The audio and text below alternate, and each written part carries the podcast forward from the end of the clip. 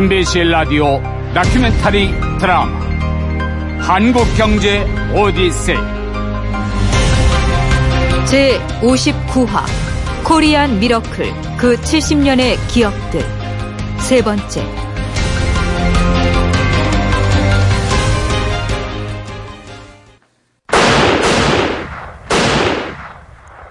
1979년 10월 26일에 울린 몇 발의 총성으로 한 시대는 끝이 났고 새로운 시대의 서막이 올랐습니다.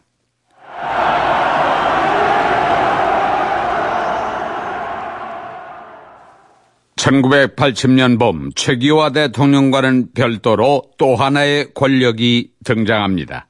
전두환 보안사령관을 중심으로 한 신군부였죠. 신군부는 구체적인 권력 장악에 들어갑니다. 그리고 5월 31일 국가보위 비상대책위원회, 즉 국보위가 전면에 등장합니다. 하지만 국보위가 당시 비상경제체제를 풀어갈 능력까지는 없었습니다. 처음 뵙겠습니다. 김재익입니다. 아, 김 박사님. 전노아입니다. 1980년 5월 말 바로 전날 경제기획원 경제기획국장에서 사표를 던진 김재익이 전두환 국보위 상임위원장을 찾았다. 정통 경제관료의 순수한 자유주의자로 평가받던 김재익 그리고 당시의 실세 권력자 전두환의 극적인 만남이었다. 그날부터 김재익은 국보위의 경제과학분과 위원장으로서 전두환의 경제과외교사 역할을 시작한다. 음, 시대의 흐름에 따라서 막중한 책무를 맡게 됐는데 뭐 저는 30년 동안 군사작전만 해놔서 경제작전은 잘 모릅니다. 예, 따지고 보면은 국정이나 군대나 경제 분야는 마찬가지입니다. 부대 운영도 예산이 필요하고 효율적인 사용을 해야 하니까요. 아, 듣고 보니 그러네요.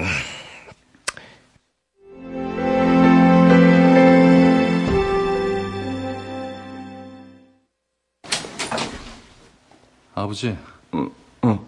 일 하세요? 어, 한이야. 어쩐 일이니?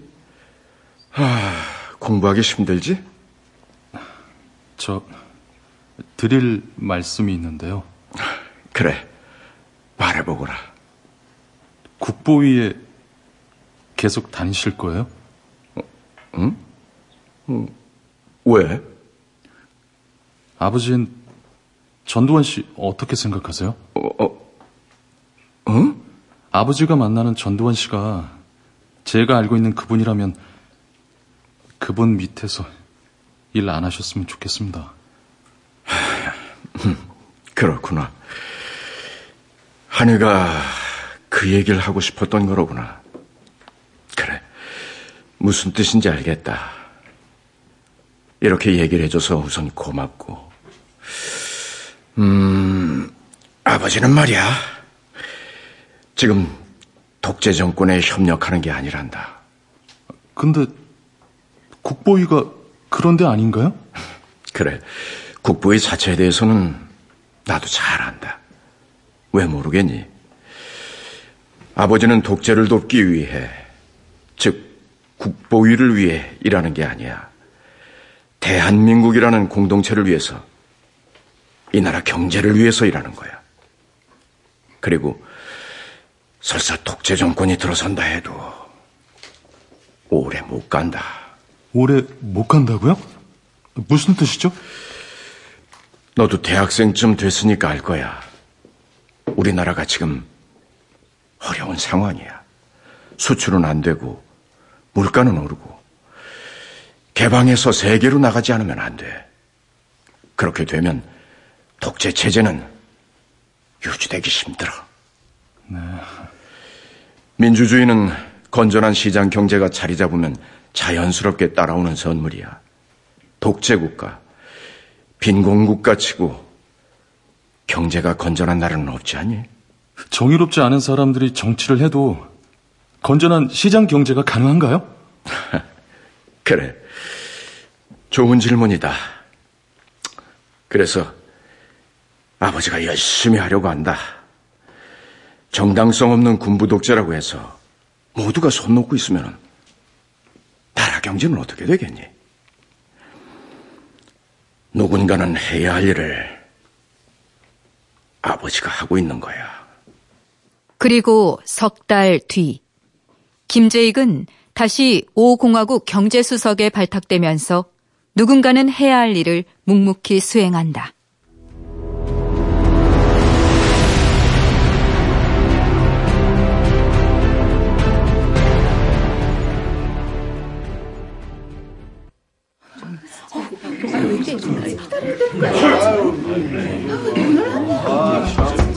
아, 이봐요. 아, 기름 안 팔아요. 문은 언제 여는 거야 대체? 이 장면은 이른바 2차 석유 파동 당시의 모습이었죠. 1979년 여름부터 주유소마다 연일 장사진을 이룰 만큼 시민들이 아우성을 치고 있었습니다. 서울의 석유 대열은 날이 갈수록 더욱 길어지고 아우성은 더욱 높아지고 있다. 석유가 인상설에 따라 서울 시내 주택가를 끼고 있는 대부분의 주유소에는 문을 열자마자 주부들이 몰려 몇 시간씩 장사진을 이루는 등 기름 파동의 심각성을 반영했다. 서울 마포구 염리동 염리주유소에는 아침 6시부터 300여 명 주부들이 몰려와 장사진을 이루었다. 한 주부는 석유를 사러 세 곳이나 갔으나 모두 석유가 떨어져 이날 30분 거리인 이곳까지 왔다고 말했다. 네. 당시 한 신문에 실린 기사의 일부인데요. 제2차 석유 파동으로 인한 여파가 장기화되면서 1980년대 초반 우리 경제는 큰 타격을 받습니다. 결국 물가 안정을 비롯한 국제 수지 개선에 대한 국민적 여망에 따라서 힘을 받을 수 있었던 것이 안정화 정책이었고 이것이 5공화국 경제 정책의 핵심이 되죠. 1980년 6월 어느 날 전두환 국보위 상임위원장 겸 보안사령관이 국보위 경제과학분과위원장 김재익을 호출했습니다. 김 박사, 예. 우리 갑자기 불러서 미안합니다. 에, 우리 국보위가 내한테 올린 예산 편성인데 궁금한 게 있어서 불렀어요. 예. 말씀하십시오. 제로 베이스 예산이 뭐야 대체? 아, 말 그대로 제로에서 시작한다는 뜻입니다. 에, 제로는 0입니다. 응. 백지 상태에서 예산 편성을 하는 것이죠. 아니 예산이라는 게 그 작년에 100만 원짜리 예산서를 썼으면 아, 그걸 갖다 놓고 조금씩 수정하는 거 아닌가? 맞습니다. 전년 대비 몇 퍼센트냐를 기준으로 삼는 게 보통이죠. 어, 예를 들어서 어딘가에 고속도로를 놓으려고 하는데 경제성이 없어 보여도 이미 계획된 사업이니까 또는 진행 중이니까 예산이 책정됩니다. 그런데 이런 식으로 예산 책정은 어떻게든 소진시키려고 지지부진 진행하는 사업들도 예산 배정을 받을 수가 있습니다. 네, 다시 말해서 기존에 책정된 예산이니까 엄정한 평가를 생략하고 진행합니다. 하지만 제로베이스는 전년도에 얼마를 어디에 썼는지 참고하지 않습니다. 에, 그런데 말이야 경제성 없는 사업을 왜 계속하나? 아, 곧바로 중지시켜야지. 일종의 관료 행정에서 굳어진 타성이랄까요. 업무의 편리성도 있고요. 제로베이스 예산을 하면은 그런 것들이 자동 정리됩니다. 각종 정책의 우선순위 판정과 상호 연관성 분석이 선행되니까요. 국정에는 특히 우선순위가 중요한데 그렇게 하면은 어, 남은 예산의 여력을 더 중요하고 타당성 있는 사업에 쓰는 것이죠. 지금 국보의 경제과학분과위원장 김재익이 이른바 제로베이스 예산 편성을 설명하고 있는데요. 제로베이스 예산 편성은 5공화국 경제의 상징인 안정화 정책의 대표적인 시책이었죠. 1983년은 제5공화국의 안정화 정책이 햇빛을 본 뜻있는 해였습니다. 경제 성장률을 12.6%나 달성했고 연말 물가는 소비 물가 1.9%, 도매 물가 마이너스 0.8%로 사상 최저치를 기록하죠. 그러나 빛이 밝으면 그림자도 짙다 해야 할까요? 절대 권력과 그 주변은 부정과 부패의 온상이 됩니다.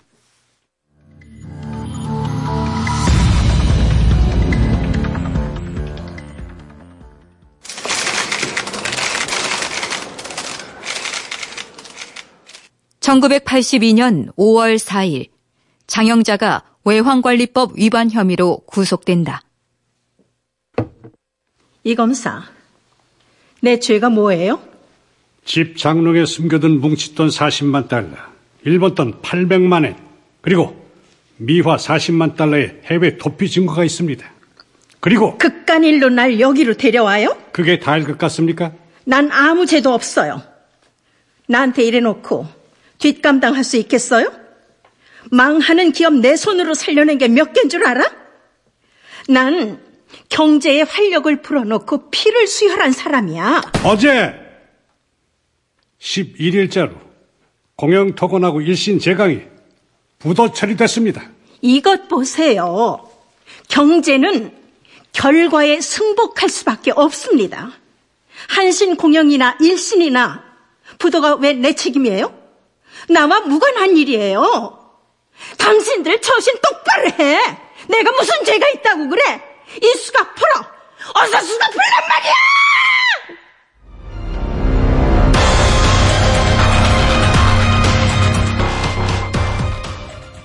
아니, 도대체 장영자가 해묵었다는 게 얼마야? 밝혀진 부도 건수만 1,300억 원 정도입니다. 몇몇 시중은행에서 돈줄을 끌어모은 모양입니다. 아니, 은행까지 움직였단 말이야. 아니, 무슨 힘이 있어서? 중앙정보부 차장의 국회의원이었던 남편 이철이도 이용을 했고, 그러고 이규광 장군 얘기도 나옵니다. 뭐야? 이규광은 당시 광업진흥공사 사장으로 전 대통령의 처삼촌이다. 즉 이순자의 삼촌인데 장영자 언니의 남편이었으므로 장여인에게는 형부가 된다. 육군 준장으로 예편했기에 지인들 사이에선 이규광 장군이라고도 불렸다. 그러면, 그러니까, 대통령 저삼촌이 자기 형부라는 점을 앞세워서 그런 장난질을 쳤단 말이야. 그렇습니다. 이, 하루빨리 봉합해야 합니다. 안 그러면 그 시중 여론이 점점 더 악화될 수 있습니다. 나원 오 공화국의 치명타를 입힌 장영자. 그녀는 도대체 어떻게 그에게 사기를 쳤던 것일까요? 장 여사님이시라고요? 아, 인사드리겠습니다. 전 공영통원 변강우라고 합니다. 아, 회장님도 장 여사님이라니요. 장 사장이라고 불러주세요. 요즘 많이 어려우시다고 들었습니다. 아, 예. 이, 제가 좀 능력이 부족한가 봅니다. 1981년도부터 쿠웨이트 건설 시장이 위축되면서 중동 시장에서 사활을 걸고 있던 국내 주요 건설사들은 자금 사정이 말이 아니었다. 국내 업체들에게도 문제는 있었다. 중동 건설이 좋다니까 너도 나도 뛰어들어 덤핑 수주를 한 것이 화근이었다. 공영 토건도 그 가운데 하나였다. 변 회장님, 지금까지 정부가 한 일이 뭡니까? 중화학만 밀어붙이고 왔어요. 다른 산업은 안 키웠습니다. 게다가 돈줄은 정부가 다 쥐고 있습니다. 시중은행 돈 절반 이상을요. 은행 하나도 제 마음대로 못하고 기업도 기업인 제 마음대로 못하게 하는 게 이 나라입니다. 변 회장님은 죄 없습니다. 어, 참으로 놀라운 식견이시군요. 저, 그런데 이 돈은 얼마? 한 500억 원이면 될까요? 예? 이자는 10%대입니다. 2년 거치 3년 상환. 오케이? 그 이상 빌려드릴 수도 있어요. 당시 시중 사채 금리가 최소한 20%에서 50%였으니 파격적인 조건이었다. 게다가 담보도 필요 없습니다. 대신 어음을 끊어주세요. 담보 대신 어음을요? 네. 빌려가시는 돈의 두 배만요. 그리고 공영토건에 주식 정보를 주십시오. 아, 그건 그 내부자 거래라서 이 법적으로 금지된 사항인데. 그래요? 그럼 오늘 얘기는 여기서 끝내야겠군요. 아, 저, 장 여사. 아니, 저, 장 회장님. 절 쉽게 보지 마세요. 남편이 박정희 대통령과 육사 동기시고 전직 중앙정보부 차장입니다. 전두환 대통령의 장인이 이규동 장군이시고 그 동생 이규광 광업진흥공사 사장이 저의 형부 되세요. 이상하게 처신하는 사람이 아닙니다. 이렇게 공영토고는 장영자의 첫 번째 먹이가 됐습니다.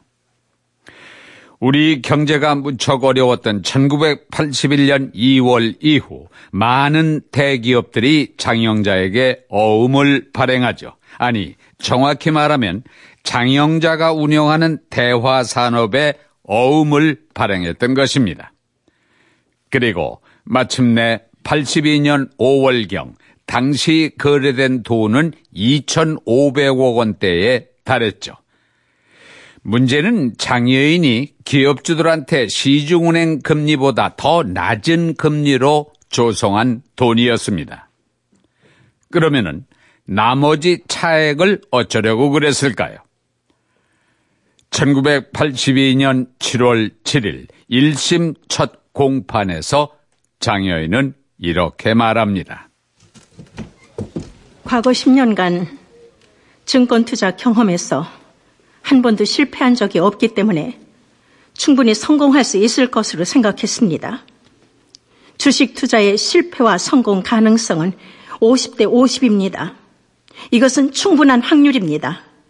당장 역금리로 발생하는 손실을 감수하더라도 주식 시장에서 몇 배가 되는 큰 돈을 벌 수 있다고 자신했습니다. 하지만 그것은 장영자만의 자신감이었죠. 여보세요? 접니다, 장 여사님. 아, 공영토건의 변 회장님. 여사님, 저, 어, 저희가 그동안 그 제공한 어음을 이제 돌려주시면 안 되겠습니까? 그럼 공영토건이 빌려간 100억 원을 당장 갚을 수 있으세요? 그, 그, 그 그건 좀 어렵습니다. 어려우시죠? 그리고 돌아오는 어음을 우리가 막아야 공영이 살겠죠? 아, 예, 그렇습니다. 변 사장님. 그런데 지금 대화 산업이 어음을 회수할 상황이 아니에요. 이 상황에서 우리가 선택할 수 있는 방법이 한 가지 있긴 있어요. 앞으로 1, 2개월 내에 돌아오는 모든 어음에 해당하는 액면을 추가로 발행해 주세요. 네? 아니, 지금 건너간 것만도 400억 나중에 상황이 되면은 반드시 어음을 책임지고 회수해 주겠습니다. 그러니 지금 추가 발행이나 하세요. 안 그러면 당장 부도가 납니다. 공영을 살릴 겁니까? 죽일 겁니까? 그렇게 해서 공영 토고는 무너지는 순간까지도 장영자에게 끌려다녔고 총 17차례에 걸쳐 762억 원 상당의 약소금을 건넵니다. 1982년 5월 10일 마침내 공영토고는 부도 처리가 되죠. 장애인이 그렇게 유통시킨 어음은 총 7,111억 원. 그 가운데 어음 사기 행각을 벌인 액수만도 6,404억 원입니다. 범죄가 시작된 것이 1981년 2월이고 구속된 것이 이듬해 4월 말이니까 적어도 1년 2개월 동안 대한민국은 큰손 장영자의 전성시대였던 것입니다.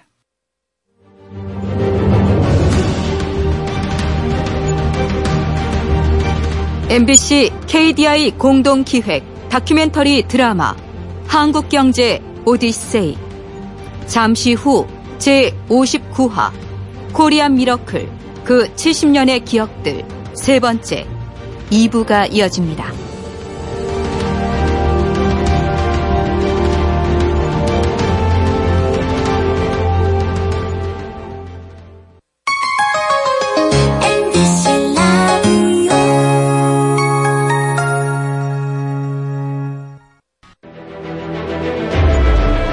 MBC 라디오 다큐멘터리 드라마 한국경제 오디세이. 제59화 코리안 미러클 그 70년의 기억들 세 번째 2부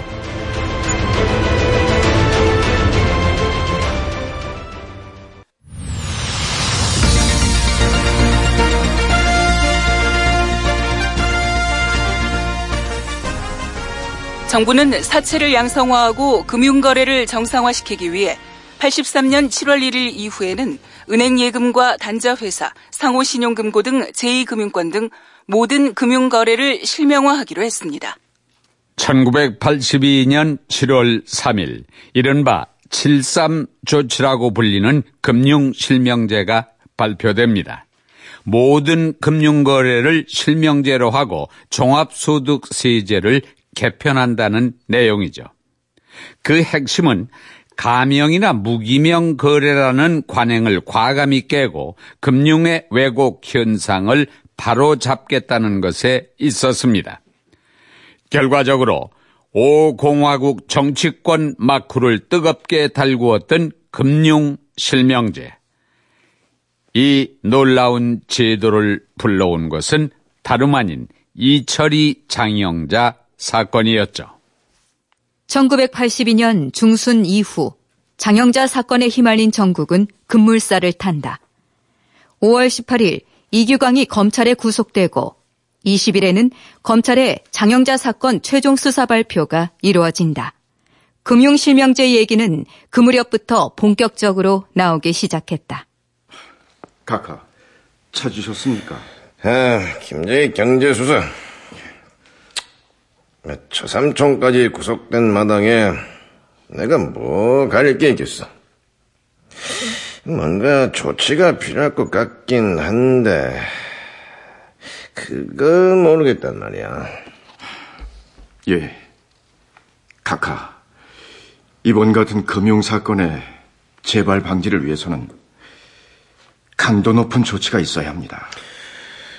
김 수석은 정치인이 아니니까 이번 문제를 다르게 볼 수도 있겠다 싶어서 불렀어. 그래, 김 수석 말대로 재발 방지 하려면 구체적으로 어찌해야 돼? 응? 어, 앞으로도 이런 문제가 없으리란 보장이 없을 낀데. 예. 결국 금융 실명제가 가장 가까운 답이라고 생각하고 있습니다. 금융 실명제. 말 그대로 자기 이름만으로 금융거래를 하는 겁니다. 아, 알겠는데. 아니, 그럼 국가적으로 어떤 효과가 있나? 예. 돈의 흐름이 투명해집니다. 그럼 국가적으로는 거액의 탈세를 막을 수 있습니다. 언제가 됐든 금융실명제는 반드시 실시해야 할 제도입니다. 만약 이 제도가 있었다면 장영자 사건은 없었을 겁니다. 각하께서 추구하시는 정의사회 구현 차원에서도 금융 실명제는 필요합니다. 실명제가 실시되면 최악으로 치닫고 있는 여론도 바뀔 겁니다. 당장도 할 수 있는 건가? 예, 각하, 가능합니다. 이미 준비되어 있다고 보셔도 됩니다. 다만, 소기의 효과를 위해서 이 철저한 보안이 필수적입니다. 그래. 내가 뒷받침해 줄 테니까 극비리 한번 추진해 봐. 김재익이 그렇게 자신만만하게 말할 수 있는 이유가 있었다. 1975년 유신 정권 당시 제4차 5개년 계획을 작성하는 과정에서 김재익은 경제기획원 기획관, 강경식은 경제기획 국장이었다. 당시 두 사람은 경제개발 계획에 금융실명제도 포함시켰었다. 강경식의 관련 기록.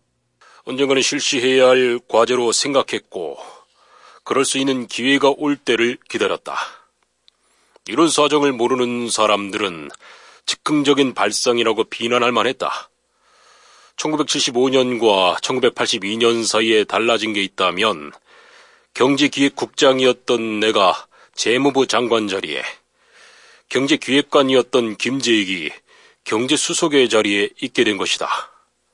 즉 우리는 정책을 결정할 수 있는 자리에 앉게 된 것이다. 또 하나 달라진 건 이철이 장영자 거액 어음 사건으로 인해 그동안 소극적이던 금융 실명제에 대한 여론이 반전된 것이다.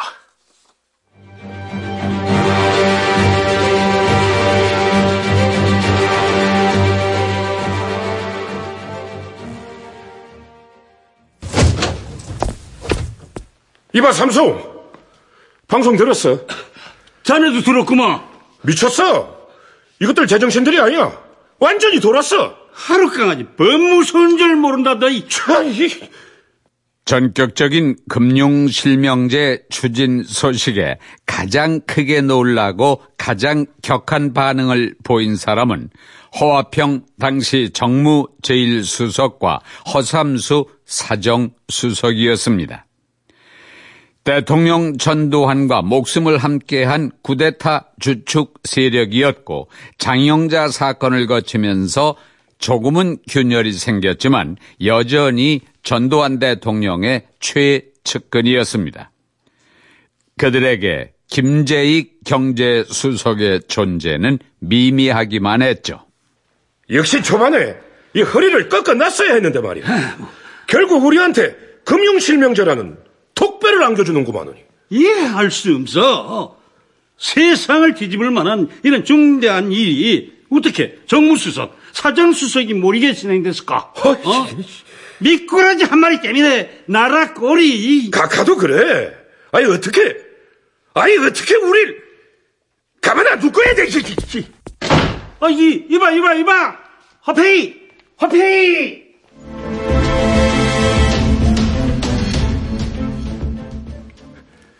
김수석, 당신 뭐야? 용건이 뭡니까? 몰라서 묻나? 예의는 지킵시다. 이봐, 김재익이! 나 여기 꿈쩍 않고 있습니다.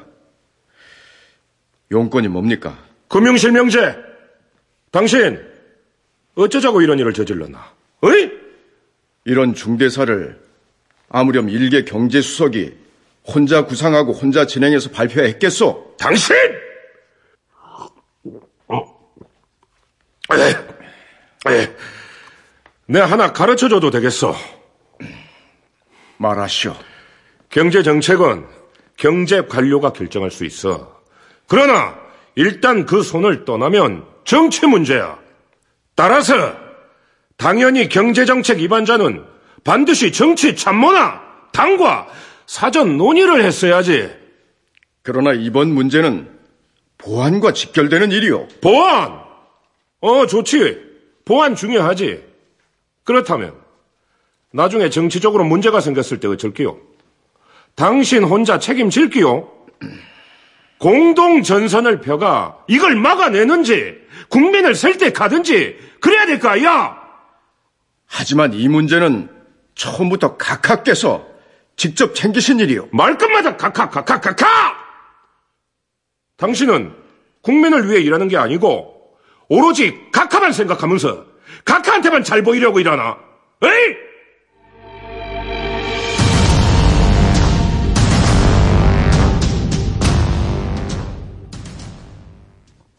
1985년 2월에 12대 총선이 있었는데 금융실명제 실시 일정은 총선 준비 기간과 엇비슷하게 겹치고 있었습니다. 당시 권력 핵심에서는 금융실명제가 선거를 망칠 거라고 내다보고 있었죠.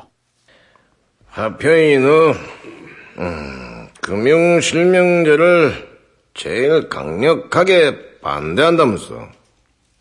아닙니다. 찬성입니다. 마, 단 지금은 때가 아니라고 보고 있을 뿐입니다. 아니, 때가 아니다. 준비가 안 돼 있습니다. 주식 투자에 대한 종합 과세를 어떻게 할 것인지, 실명제를 운영할 만한 전산화는 문제가 없는지도 확인을 안 한 상태입니다. 아이, 그야 뭐, 뭐 우선 시행을 해보면서 하나씩 보완하면 안 되는 거야. 그렇게 하면 제도가 정착하는데 시간이 오래 걸립니다. 결국 그 사이에 국민 불편만 조리할 끼고 경제적으로는 물가 인상이나 부동산 급등 같은 예상치 못한 일이 벌어질 수 있습니다.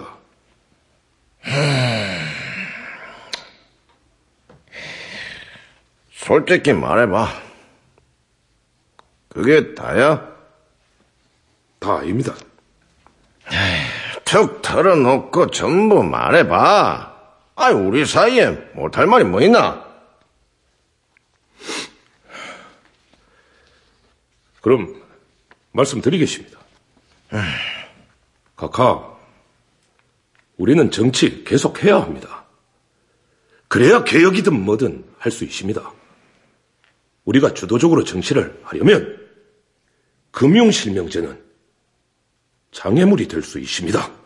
아니, 어째서 그래? 금융실명제 실시하면 당장 정치자금 문제도 걸립니다. 각각께서는 정치자금을 실명제로 하실 수 있습니까? 거의 불가능합니다. 민정당 정치 자금은 어쩌실 겁니까?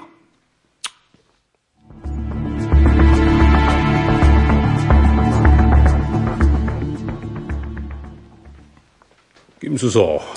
예. 두호 씨의 공기가 심상치 않아.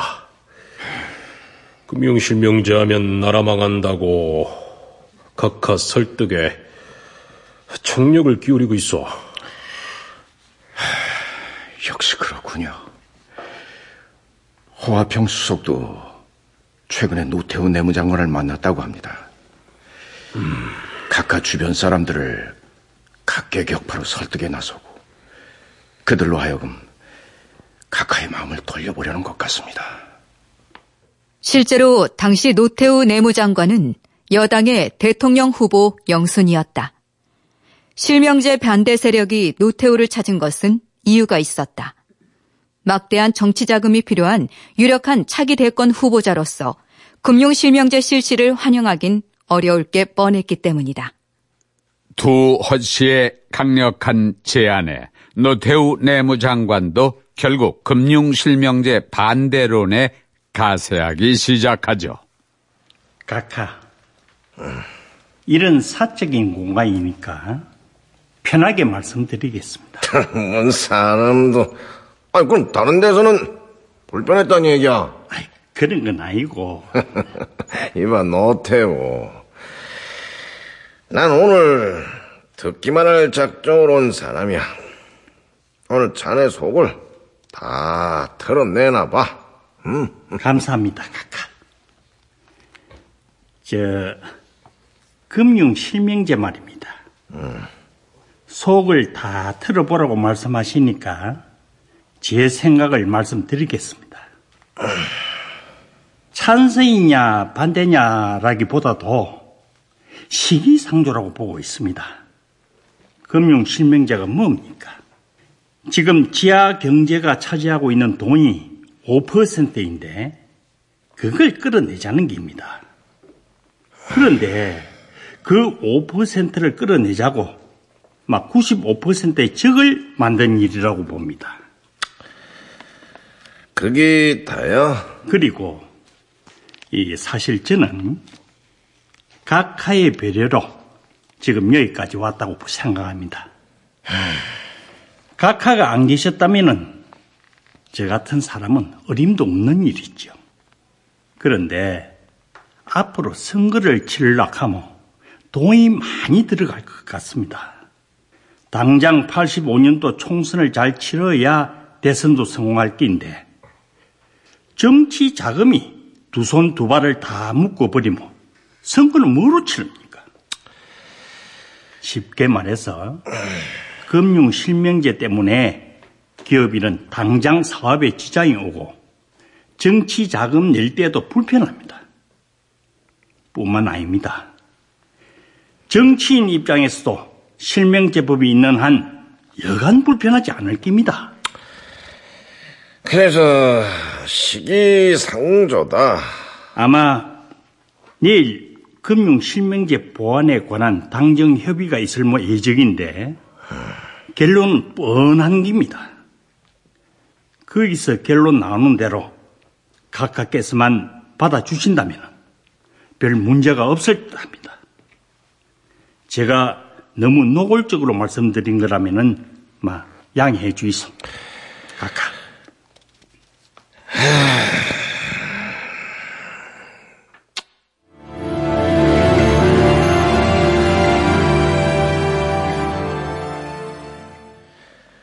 에, 강 장관하고 김수석한테는 미안하게 됐지만 다음 기회를 보기로 하고 일단 국회 제출한 금융실명제 법안은 철회하기로 합시다.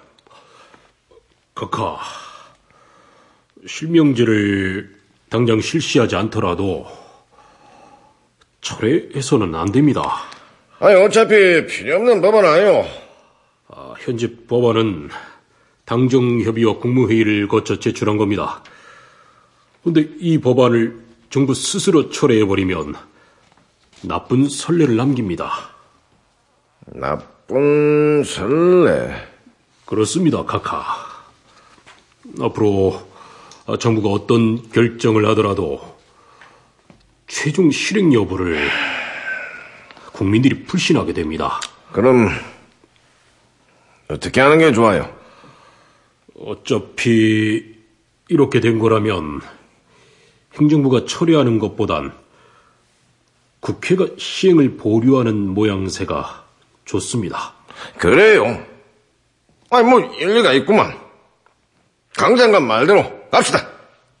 오 공화국 초기 서슬퍼런 시대에 추진된 금융실명제 추진 작업은 그렇게 중단되고 맙니다. 그해 연말 국회에서 금융실명 거래에 관한 법률을 통과시켰지만 실시 시기를 빼버림으로써 무의미한 법안이 된 것이죠. 그리고 그 뒤로 그 정권이 끝날 때까지 금융실명제를 입에 올리는 사람은 없었습니다.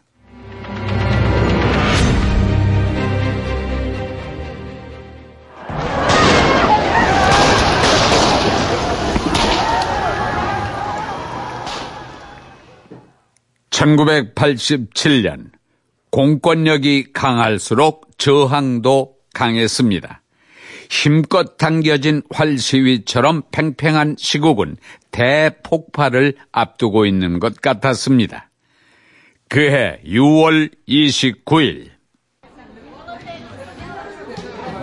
소장님요 오늘 공짜 커피 준다는 게 진짜입니까? 아유, 그러면요. 오늘은 기쁜 날. 차값은 무료입니다. 뭐 드실래요? 야, 두 사람 있으니까 쌍커피 껍데기를 줘 있어. 1987년 6월 29일 노태우 민정당 대통령 후보가 6.29 선언을 발표한 그날 오후부터 밤까지 40평 남짓한 소공동 가화다방에는 천여 명의 손님들이 다녀갑니다. 언니 정말 왜 그래요? 아, 그동안 장사 안 돼서 문까지 닫고 싶다더니 차를 공짜로 주면 어떡해요? 아, 이 손님들 150만 받아도 어디야? 아이고, 시끄러워, 얘. 오늘이 무슨 날인데? 민주화가 온 날이야, 민주화. 너 그게 무슨 뜻인 줄이나 알아? 화염병이고 체류탄이고 이젠 꽃바이라 이거야. 선서 나는 헌법을 준수하고 국가를 보위하며 조국의 평화적 통일과 국민의 자유와 공리의 증진 및 민족 문화의 창달에 1988년 3월 1일 청와대에서 육공화국 첫 수석 비서관 회의가 열렸습니다. 여러분은 앞으로 저하고 같이 고생할 분들입니다. 그래서 민주화 시대를 맞아서 몇 가지 당부 말씀도 드리고 약속도 하는 그런 시간을 갖고 싶습니다. 노태우 대통령은 자신이 주재한 첫 비서관 회의에서부터 민주화 시대란 말을 꺼냈습니다. 누가 봐도 5공화국 군사정부의 연장이었지만 자신이 직선제로 당선된 대통령이란 자부심 때문이었을 것입니다.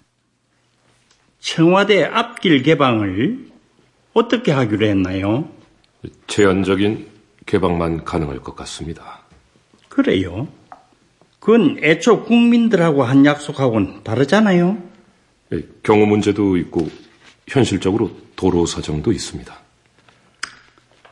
개방합시다. 처음부터 국민들하고 약속한 거니까 누구나 자유롭게 통행하도록 완전 개방해 주세요. 예, 그렇게 하겠습니다. 나 이 사람 보통 사람 수준에 맞춰서 일할 생각입니다. 그래서 행정의 모든 권한과 책임도 내각에 맡기고 나는 정치와 정책만 다룰 겁니다. 그래서 우리 비서관들도 변해야 합니다. 대통령 업무 수행에 필요한 일만 하도록 하고 혹이라도 부처 장관의 권한사항을 보고받거나 관여하는 일은 없어야겠다.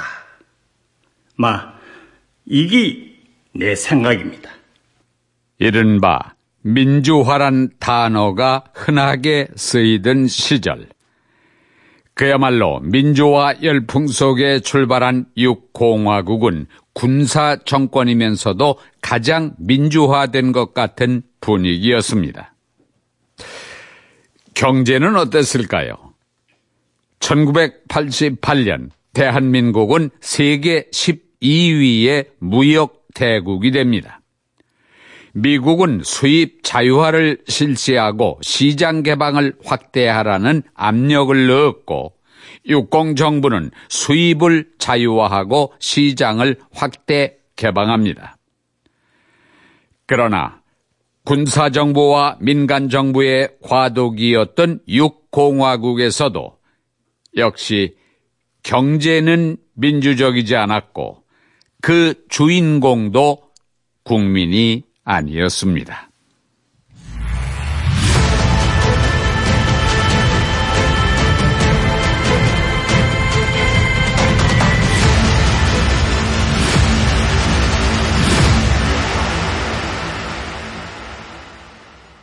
출연 김용준, 이종혁, 박일, 박태호, 안장혁, 김용식, 이원찬, 곽대홍, 김은영, 이윤연, 주연영, 장성호, 이자옥.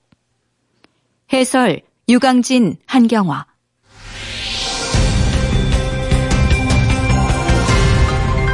MBC KDI 공동 기획 다큐멘터리 드라마 한국 경제 오디세이. 제 59화 코리안 미러클 그 70년의 기억들 세 번째. 극본 조수연 기술 최만식 음악 효과 차석호 연출 이순곤